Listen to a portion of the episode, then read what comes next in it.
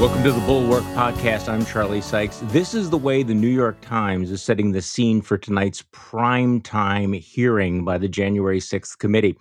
The House committee investigating the January 6th attack on the Capitol plans to return to primetime on Thursday to deliver what amounts to a closing argument in the case it has made against former President Donald Trump, accusing the former commander-in-chief of dereliction of duty for failing to call off the assault carried out in his name. To do so, the panel will put two military veterans, Representative Elaine Luria, Democrat of Virginia, and Representative Adam Kinzinger, Republican of Illinois, front and center in leading its presentation and questioning. Ms. Luria, the only Democrat on the panel involved in a competitive re-election race, served in the Navy for more than 20 years and achieved the rank of commander. Mr. Kinzinger is an Air Force veteran who flew missions in Iraq and Afghanistan. One of the witnesses they plan to question in person, Matthew Pottinger, who was a deputy national security advisor under Mr. Trump and the highest-ranking White House official to resign on January 6, 2021, is a Marine Corps veteran. And our guest today is our good friend Adam Kinzinger. So welcome back on the podcast, and so are you ready for the big day? Yeah, I am. It's good to be with you. You know, look, this has been a lot of hearings, right? Every time we go into a hearing, you're kind of crossing your fingers. You don't know, because when you know the material so well, it's like, well, how are people going to take it? This is obviously blown away people's expectations, including our own. So yeah, I'm ready for tonight, and it's going to be in prime time. And you know, hopefully people can look at this with an open mind and walk away thinking like, holy crap, we can never do that as a country again. So what will we learn tonight about what happened on January 6th that we don't know now? What are we going to see tonight? Well, I think, look, from what you know, like what did the president do during that 187 minutes from, you know, leaving the ellipse till he finally put out his go home tweet? He didn't do anything. You're not going to learn anything new on that front. Mm-hmm. But you're going to learn a lot of new evidence to prove that he didn't do anything. There's going to be a lot of discussion about the president's mindset. So, you know, there's been this like kind of push by his allies to say, well, he just didn't know, or, you know, he didn't know the violence was happening or whatever. We can disprove that. And you're going to see basically the number of people around him. You know, we talked about the pressure campaign against, you know, Vice President Pence.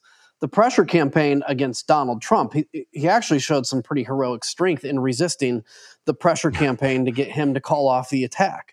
And why did he do that? Why was he so intent on not calling back the attackers? Well, I think get into his mindset. This is something, Charlie, I got to tell you that I'd say even in the last few months, I've really kind of gotten an emotional feel for as we begin putting together this thing. Imagine yourself, and to all of your listeners, imagine yourself sitting in the Oval Office watching the Capitol be attacked. It's like, what would you do?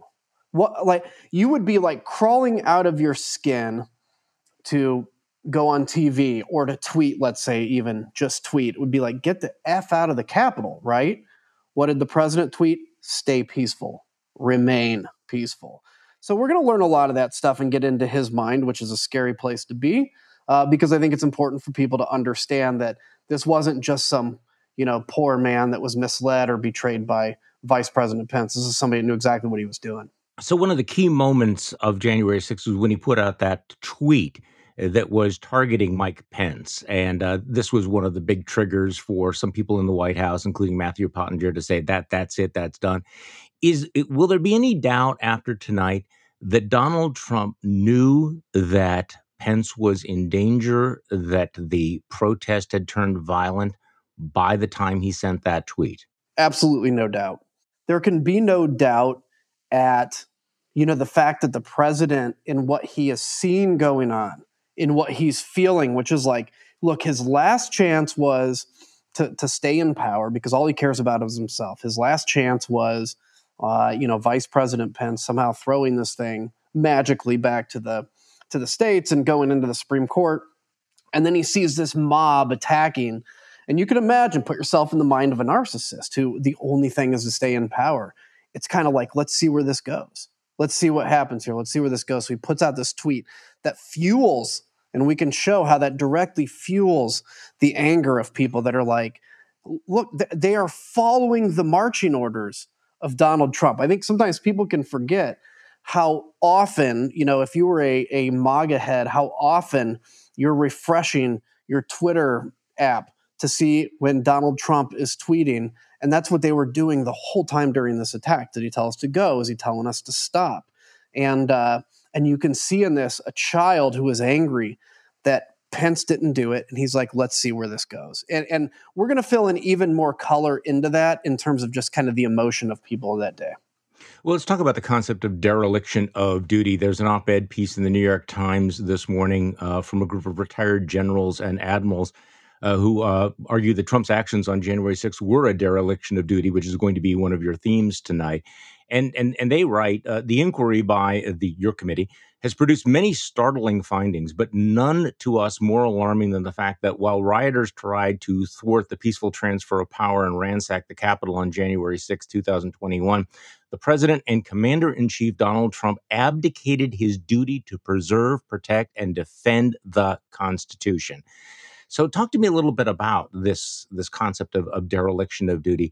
Is that a violation of the presidential oath? Is it a criminal act? Is it something that is indictable? What is dereliction of duty, and what are the consequences of that? Yeah, so the criminal side of it and the consequences side is something I can't answer. I don't think the country has really been in this position before. If there was a dereliction of duty by a president, usually impeachment came into effect or a president resigned. This is a case where the president has basically accepted no responsibility. So I don't know the answer to what the criminal side is. But I do think it's important, even aside from criminal, and there very well may be an aspect to it. But let's look at this as a country, okay?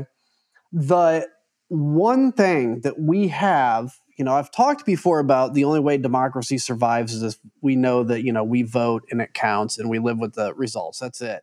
But the other thing is, in order for any law to work, in order for any country to work, particularly in a democracy where, we're not using the military to implement things, you have to honor your oath. The oath is the thing that matters. And Charlie, there's a reason that they made me take an oath to the Constitution that the 700,000 people I represent did not have to take, at least in this capacity. Because the Founding Fathers knew there would be a moment, they didn't necessarily know when or what, there would be a moment where leaders are supposed to look to that higher thing they swore an oath to than the pressure of their constituents. So quick aside, when people say on impeachment, no, my district didn't want me to vote for impeachment, I say, well, maybe that's true, but they didn't swear an oath to the Constitution. So they have a right to say, we don't think you should vote for impeachment. When you swear that oath, though, in the capacity you do, you lose your right when it comes to defending that Constitution. That has to be that. And so what you see in this is the oath matters. We can implement a new law. Let's say I do a new law that says, the vice president can never, change the results of an election, whatever it is. None of that matters unless the second and third order people that enforce that follow their oath. If the Supreme Court says something, the only thing that puts that into effect is that we all just recognize that that is now the law of the land. If we all just say, well, what army is the Supreme Court going to enforce that with? Then this whole thing falls apart. And that's kind of what Donald Trump is doing. He is sitting there with a duty to defend the Constitution, which doesn't just include the executive branch. It includes... and it particularly includes the legislative branch, which is the will of the people. And he watches as, Rome burns and does absolutely nothing. If that is not a dereliction of duty, if it is not a dereliction of duty to watch a mile away a branch of government burn, knowing that you could call it off, then frankly, we ought to get rid of the term and we ought to just get rid of the oath, because if that isn't a violation, there is nothing that is. So you're going to be focusing on this 187 minutes that he sat in the White House while all of this was going on. And based on things that have already been reported, he spent most of the time watching television. Is that correct? That's right. So we pretty much knew what he saw, right? I mean, and I saw one report, the committee's going to be using news coverage, among other visuals, to show what people, outside the Capitol, including Donald Trump sitting in the White House watching TV, knew about what was going on in real time. I mean, that is going to be relatively, I would think, straightforward to establish. This is what was being shown. We know that the president was watching this. So you will be able to establish what the president knew and when he knew it. Is that fair? Yeah, it is. Now, don't put it past some of our friends to be able to just completely come up with a reason. But yeah, if you know, plenty of eyewitnesses say it was this news channel that was on his television. He was watching it. And we can point to different times when tweets came out and what was on the news prior, post, and after. You know, that's important because I got to tell you, if anybody really wants to argue that maybe the president was sitting in the dining room not watching the TV, like that was on all about him, like, okay, fine, believe that. But I think people with, you know, true sanity that understand how this man thinks knows that he's going to be glued to the television. So, you know, if people say he didn't know there was violence, which is, by the way, just absolutely asinine to imagine the president of the United States wouldn't know there was violence, but fine, let's say that. Well, we can show exactly what XYZ news station was saying about that. So he must have had the volume off and not looked at the TV ever, which we know is out of his character. So tell me about this blooper reel, the blooper reel of Trump struggling to condemn the rioters. The reports are that the committee will be airing outtakes from Trump's post-Capitol riot video address where he was apparently reluctant to condemn his supporters for their actions. What are we going to see there? Yeah, I was unfortunate that that leaked out, but it did. And so I'll just say this, it's an interesting watch. And it's not about it's not about the actual bloopers, it's about what is the president's mindset the day after January 6th? What is the president thinking? What is his thought, you know? And I think that's what's going to be important for people to see. So I won't say much more than that, except to say that I think it's just interesting to get into the mind of the president at that moment. So what's going on with the Secret Service texts? I mean, this is a remarkable story. The Washington Post, Carol Lenig reporting the Secret Service watchdog knew in February the texts had been purged. What do we know? And do you really think that they're gone? Yeah, I mean, look, we don't know much. And we were brought into this as a committee just a couple weeks ago. We had been dealing with some Secret Service radio channel stuff, you know, that we were getting the recordings from, and you know, some of which you'll be able to hear tonight. And as you well know, the IG came to us, the DHS IG, and said, we have been unable to get these texts. Mm-hmm. And it's like, look, I the records keeping by far, you should save your texts. Secondarily, on one of the biggest days in Secret Service history, with the exception of like 9/11, you'd think they'd be pretty concerned about like, hey, we need to preserve this stuff. Now they're very well, I want to be clear, very well may not be any nefarious activity behind this. It may just be like incompetence or, you know, something along that line. Like, hey, we don't, whatever, the IG's the IG. Nobody likes the IG. But at the same time, you know, we need answers. And the weird thing about it is, so, you know, the IG came in and talked to us. The Secret Service put out a statement saying, it's all BS what the IG said. We've given them all the text. And the only things we've lost were, you know, not relevant. So we sent a subpoena like, cool, just give us those texts. And then I think Secret Service put out a statement, something to the effect of, yep, we're going to participate 100% with what the committee wants. We'll reveal those texts. So I was under the assumption, honestly, Charlie, that by Tuesday we'd end up with like thousands of texts. They just didn't want to give to the IG. They gave us one text message total, and then said, that's all we have, and kind of sheepishly went away. So we're figuring out next steps on that. Best case scenario, just for government purposes, best case scenario is just high incompetence on that. Worst case scenario, it's a cover-up, and we're going to find out the answer on that, but it's weird. It's certainly very weird. Well, speaking of the Secret Service, you know, among the more extraordinary bits of testimony from Cassidy Hutchinson was her description of what happened in that car between former President Trump and Secret Service agents. And then, of course, there was some blowback from folks who were saying that, you know, the Secret Service agents denied that Trump, you know, had physically manhandled them. Where are we at on this? Because as far as I can tell, has anyone from the Secret Service come forward and been willing to go under oath to challenge that that account? Nope. And this is unfortunate because I got to use a few minutes of my hearing tonight to talk about this because, I mean, the whole, you know, scrap in the limo, obviously it's very fantastical and it was important. You know, she had just said that she had heard this from somebody. Right. So the MAGA folks and the right-wing media went out and just started unleashing on her credibility. And that's just angering because this is not a woman that is, you know, super excited to go out and trash her former boss that she, you know, believed in up until not that long ago and lose all her friends and, you know, be known as a anti-MAGA person or anything. This is somebody that just felt compelled to.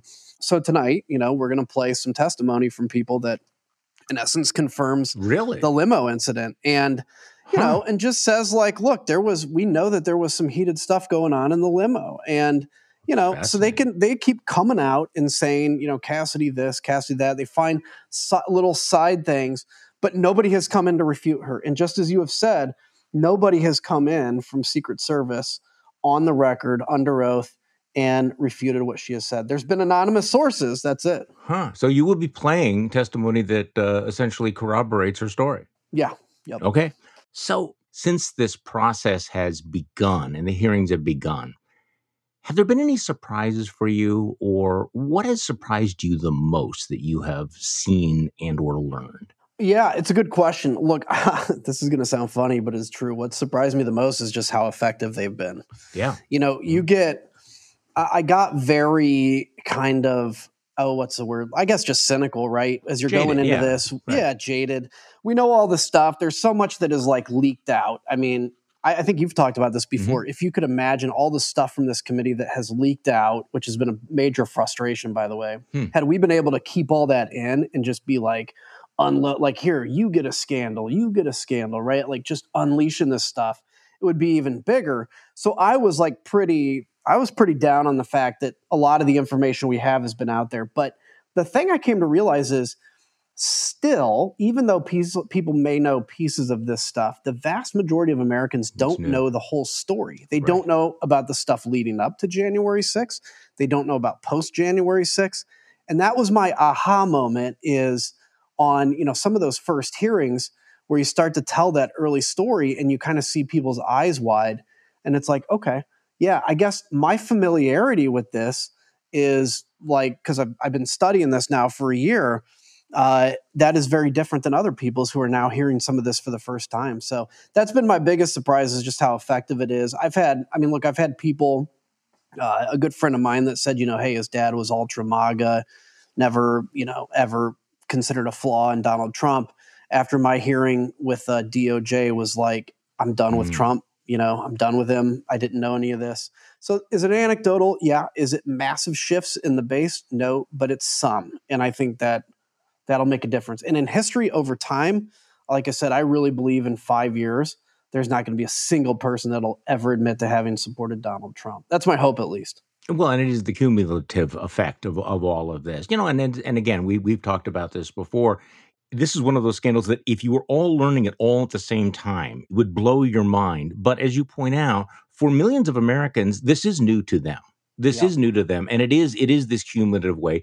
And I think the committee has done a very, very effective job, and I've said this many times now, of featuring people from within Trump's own orbit. I mean, the call is coming from within the House. The most damaging testimony has come from people from Trump world itself. So it looks on the outside as if, and this is kind of remarkable given the state of our politics, that there are two Republicans on the committee, you and Liz Cheney, and it seems like you're working together and that there is a rather disciplined plan. I mean, behind closed doors, are you, you know, throwing ketchup against the wall or anything? Or is that, I mean, are you watching it slowly come down? No, look, I don't know if they're going to, you know, I don't want to use the term they're going to write books about this because I'm sure they are, but like, I think you can be sure about that. You know? It is pretty amazing to me that this is something that's never existed as far as I know. Right. And it's something that I highly doubt will ever exist again, which is a bipartisan committee that really is pulling in the same direction. Have there been squabbles behind closed doors? Of course, right? There's been some disagreements. There will be some disagreements going forward, probably particularly when we start talking about what are some of the fixes, right? And you have some people that, you know, want to get rid of the Electoral College, some that don't. Yeah. And that's fine. That's okay. That should be the case. But the fact that we have all pulled in the same direction to get accountability has just blown me away. And I'll give a lot of credit here to Benny, for, I think, allowing Liz to have such a prominent role. Because, you know, as a chairman, you could be like, look, I want to be in the spotlight the whole time. I got to give credit, frankly, to the speaker for putting, you know, Liz in that position. But she has really done a good job of keeping people together, keeping us focused, and digging in areas that, you know, maybe we wouldn't think to dig in otherwise. So when that whole story is written, she'll come off, I think, very well, and people will see what all she's been able to pull off. But this committee is just like, this is like an aurora borealis. It's like a moment. It's a beautiful thing, and you may never catch anything like this again. So how different would it have been if Kevin McCarthy had put his folks on this committee? Because there appears to be a lot of sort of revisionist history now, people going, no, that was really a terrible idea. So, I mean, this would have had a completely different feel to it if Kevin McCarthy would have put his folks on the committee, which he had the opportunity to do. He did. Think of Benghazi, too. Mm-hmm. So, I mean, like, imagine on if there was, like, you know, countering forces or whatever on the committee, you would have Jim Jordan, in essence, or, you know, whoever, Rodney Davis, every 5 minutes that would go to a witness, you would come back and try to discredit the questioner. Mm-hmm. Every subpoena you sent out would have to go through, you know, a battle on the vote like that, partisan vote, go out. Like, this is a very different thing. And it's a bipartisan committee, again, pulling in the same direction. It is a massive, and I probably said this on your show when it happened, like, it's a massive mistake by Kevin McCarthy. He thought that when Nancy Pelosi pulled two of the Republican members off the committee, which I fully am supportive of because they were all in with the insurrection. He could have just appointed two more Republicans and gone on. That was the expectation. Instead, he thought he'd be a little cheeky and pull all his members and, haha, the committee would fall apart. Well, he didn't, you know, account for the fact that there would be two Republicans willing to do it. And boy, I loved, really one of the best days of the year, honestly, was when Donald Trump came out and attacked Kevin for pulling his members. Because you know Trump told him to pull his members, and yet Kevin knows that Trump knows that. And he's still sitting there just taking it like a good boy, like, oh, yeah, I shouldn't have pulled him, sir, even though Trump told him to do it. It is pathetic, but, you know, it's where we are. Well, that was a tell. I mean, that was certainly a tell that Donald Trump was realizing that this was cutting through in some way and that people were actually watching this on television. So talk to me a little bit about the timeline for the committee. Initially, there had been suggestions that there would be a final report in September. We're now learning, well, you correct me on this, that's going to be a preliminary report. What's happening? Is it because more people are coming forward, new information is coming forward? What is now the timeline for the final report of this committee?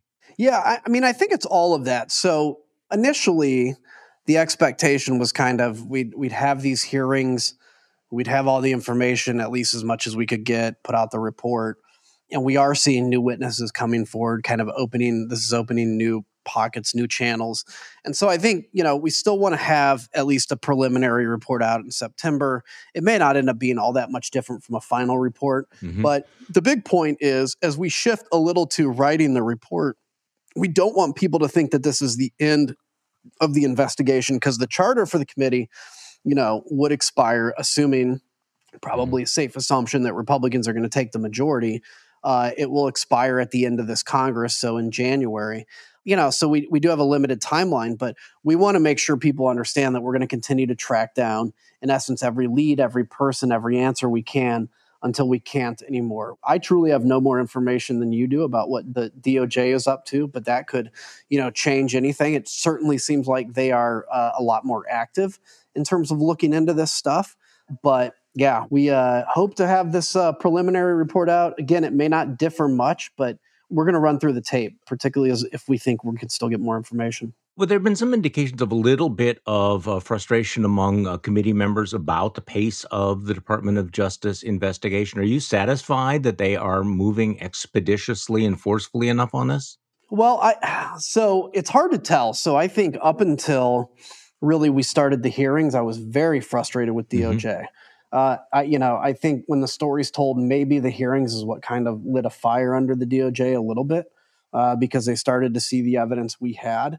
But yeah, I'd been frustrated. I've been frustrated that Dan Scavino and Mark Meadows, they were in contempt of Congress, but they haven't been held that way by DOJ. So I think we'll have to see, you know, when they raided Jeffrey Clark's place, it was like right around the time we did the hearing too on Jeffrey Clark. those are some good signs that they're looking into this stuff. So I guess I'll be able to answer that better at some point in the future. It does seem like they're staffing up, they're moving forward on it. And I think that's what the American people want to know. I've heard you say this, and I think it's 100% true, which is, yes, we don't want to be a country that prosecutes the last administration, but if we let an administration get away with what the last administration tried to get away with, or frankly got away with, I cannot imagine how this democracy survives long term, because we just have to be able to say, look, we're not going to prosecute the last administration for political differences, but we have to for straight up coup attempts. What about Steve Bannon? Let's just talk about him, because, of course, that trial is wrapping up. My sense is there's zero chance that Steve Bannon would ever testify, give you any valuable testimony at all. But it's important to make an example of him. I mean, where does he figure into all of this? I mean, obviously, he's a major player. He knows a lot of things. He could provide information. But what is the significance of Steve Bannon for your investigation? Yeah, I mean, look, he, and I've got to be careful what I say, because at the trial, he likes to take everything we say and say, here, look. Right. He obviously kind of straddled both worlds, like the federal world and the campaign world a little bit. We basically requested information from him. It was very straightforward. Come in, tell us what you know, which hundreds and hundreds of witnesses have been able to do. And he just refused to do it. And so at his trial, the question is basically, did you get a lawful subpoena? Did you react to the subpoena? In terms of where we go from here, we'll have to see what happens there. But, I think there was information, or he could have come in and pled the fifth. There's any number of things he could have done that he didn't. And so he's now going to have to face that with the jury and judge. All right. So what is the end game here? Is it legislation? Is it going to be criminal charges? And the reason I'm bringing up criminal charges, I think you and I discussed this some months ago. You know, there was a little bit of a kerfuffle about whether or not the committee would make a formal criminal referral. Tell me whether you agree with this, that now that seems to be pretty much beside the point, because essentially all of your hearings have been a criminal referral. I mean, whether you make it or not, it doesn't really, I mean, the whole process feels like it's a criminal referral. Yeah, I mean, that's exactly right. That's where it's kind of been a frustration that all this like criminal referral questions, I don't even know where it started. It's kind of an invented thing. So, DOJ obviously knows what we know, and they're investigating it. Whether we send them a piece of paper, quote unquote, referring or not, really won't have much basis. That said, we still may do it because just, I think, to make the point. But where do I think this goes from here? I think probably a decision like that would be maybe a little later in the summer or fall. As we get towards, wrapping up the information that we currently have. We're taking new info at all times. And so, I think that's where we have to go from there. So I think we'll see what Department of Justice does. I think secondarily, we're going to look and say, here's what we need to do to fix Congress at the moment. So even if it's something as basic as the Electoral Count Act, we can at least put a roadblock in what they knew would work right now, right? Right. Even if it's just for guarding 2024, that's great. Let's do that.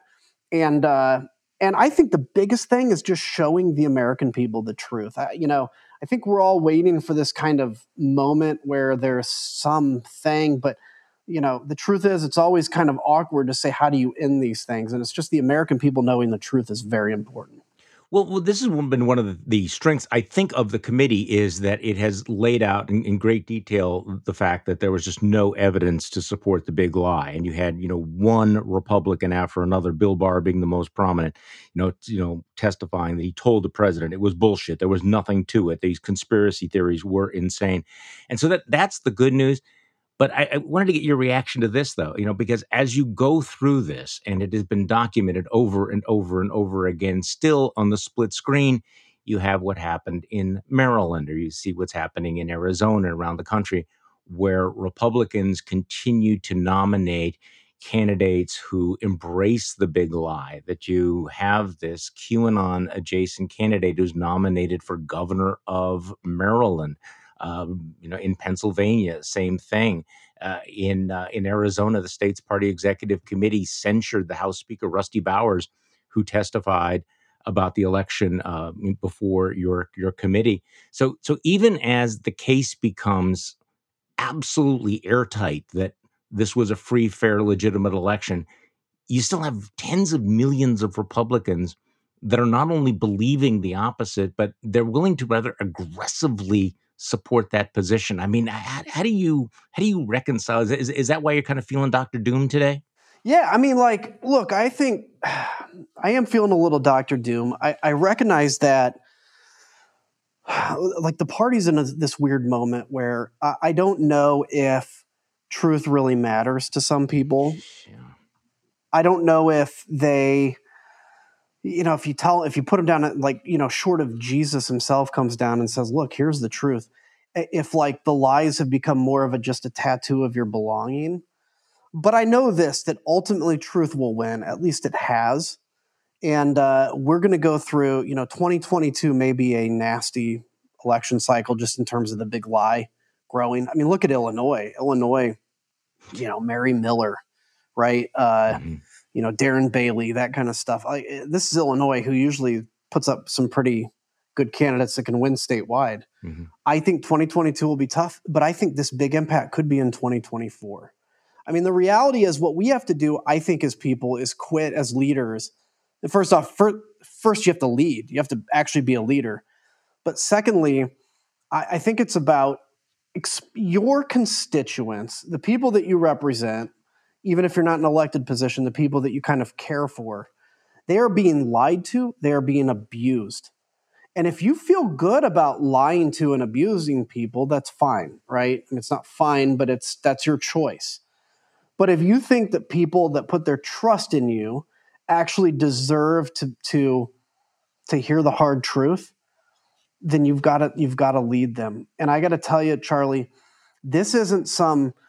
I think the whole what's going on in the Republican Party is not some mysterious question about how have these people been so misled. It's really just that there have not been leaders that have countered Donald Trump. You know, you can have Liz Cheney and I and a few others, and you can easily demonize us because we are the aberrant ones. We're the ones that are different than everybody else. But if we would have had Kevin McCarthy never go down to Mar-a-Lago, if we'd have had Mitch McConnell say, I am voting yes to remove Donald Trump, we'd be in a much different position. And now we just cower back and say there's nothing we can do. Well, you know, it's like we always use the Flight 93 thing, but it's true in this case. You got to have a bunch of people stand up in charge of the cockpit in order to save. Because if just Todd Beamer would have stood up, you're not going to stop these guys. And so people have got to stand up. You made an interesting point about whether or not people believe the lies or not, or whether or not the lies simply become this tattoo of identity. And I think that's important to understand, is that we might assume that people would resent being lied to or care about whether something is accurate or not accurate, true or false. But for a lot of people, it's just simply kind of the jersey they wear because this is the tribe they have chosen. And in order to stay in that tribe, they have to wear the jersey. So, you know, every once in a while I'll get asked with people like, do you think that so-and-so sincerely believes X, Y, or Z? And my answer is, that seems like a category error. You know, yeah. Who knows whether they sincerely believe it. They just have decided that they have to go along with it. And I think that's important to understand, that there is that mentality out there. I think it's true. And I think also, you know, I've thought a lot about fear, you know, particularly with what I've kind of confronted here the last few years, but like, What is people's greatest fear? And I always thought, you know, like maybe it's death. I actually think people's greatest fear is not so much death. It's like being kicked out. It's being like excommunicated. It's not having a tribe. You know, you've gone through what I've gone through where we've kind of lost our tribe. It's not fun. And it really does cut to the depth of your psyche. But, you know, we both have strong families and we're able to kind of hold on to that. If you have people that literally, they don't have a strong family backing, and the only thing that gives them purpose and point is this kind of, we'll call it a cult, but this like identity, this tribe, if you threaten to take that away, and by the way, if you come out and say that the election was legitimate, you will be kicked out of that tribe. Or right. You say, hey, there's some reasonable things we can do about the Second Amendment. You'll be kicked off that Second Amendment Facebook group. That's the thing you fear the most, even more than death, I think, for most people. I think that's true. So quoting the New York Times again this morning, they have a profile of your colleague Liz Cheney, and she's quoted as saying, "I believe this is the most important thing I've ever done professionally and maybe the most important thing I ever do." Do you feel the same way, Adam, about what you're doing and what you're going to be doing tonight? I think on a professional, yes. You know, there's moments where it kind of sits in like, wow, this is somewhat historic. Other times you're in the malaise of kind of every day doing something. Mm-hmm. I think after tonight, it probably will set in a little bit more. It's like, look, whatever this democracy, this republic ends up being after this is now out of my control, but I will have been, God has put me in a place, and I say this to all those Christian nationalists that somehow believe that, you know, Donald Trump is the new God. God has put me in a place to counter that narrative and to just be clear that, look, no matter how angry you are, no matter how much or how good a cheap political thrill feels at the moment, a cheap political win, an enduring democracy is the legacy you leave for your kids. And I think it is apropos, frankly, that I just had my first kid who's, you know, 6 months old now. He's pretty awesome. But I know that when he reads about this point in history, whatever grade they insert this into in the history lesson, he will not be ashamed to be a Kinzinger. And that means something to me because I think there are a lot of people out here whose kids would be very ashamed to be, you know, have their last name after this is all written. Well, Adam Kinzinger, thank you so much for coming back on the podcast on this rather extraordinary day, and we will be watching tonight. You bet. Anytime. Enjoyed it. Thank you. The Bulwark Podcast is produced by Katie Cooper with audio production by Jonathan Siri. I'm Charlie Sykes. Thank you for listening to today's Bulwark Podcast, and we'll be back tomorrow. We'll do this all over again.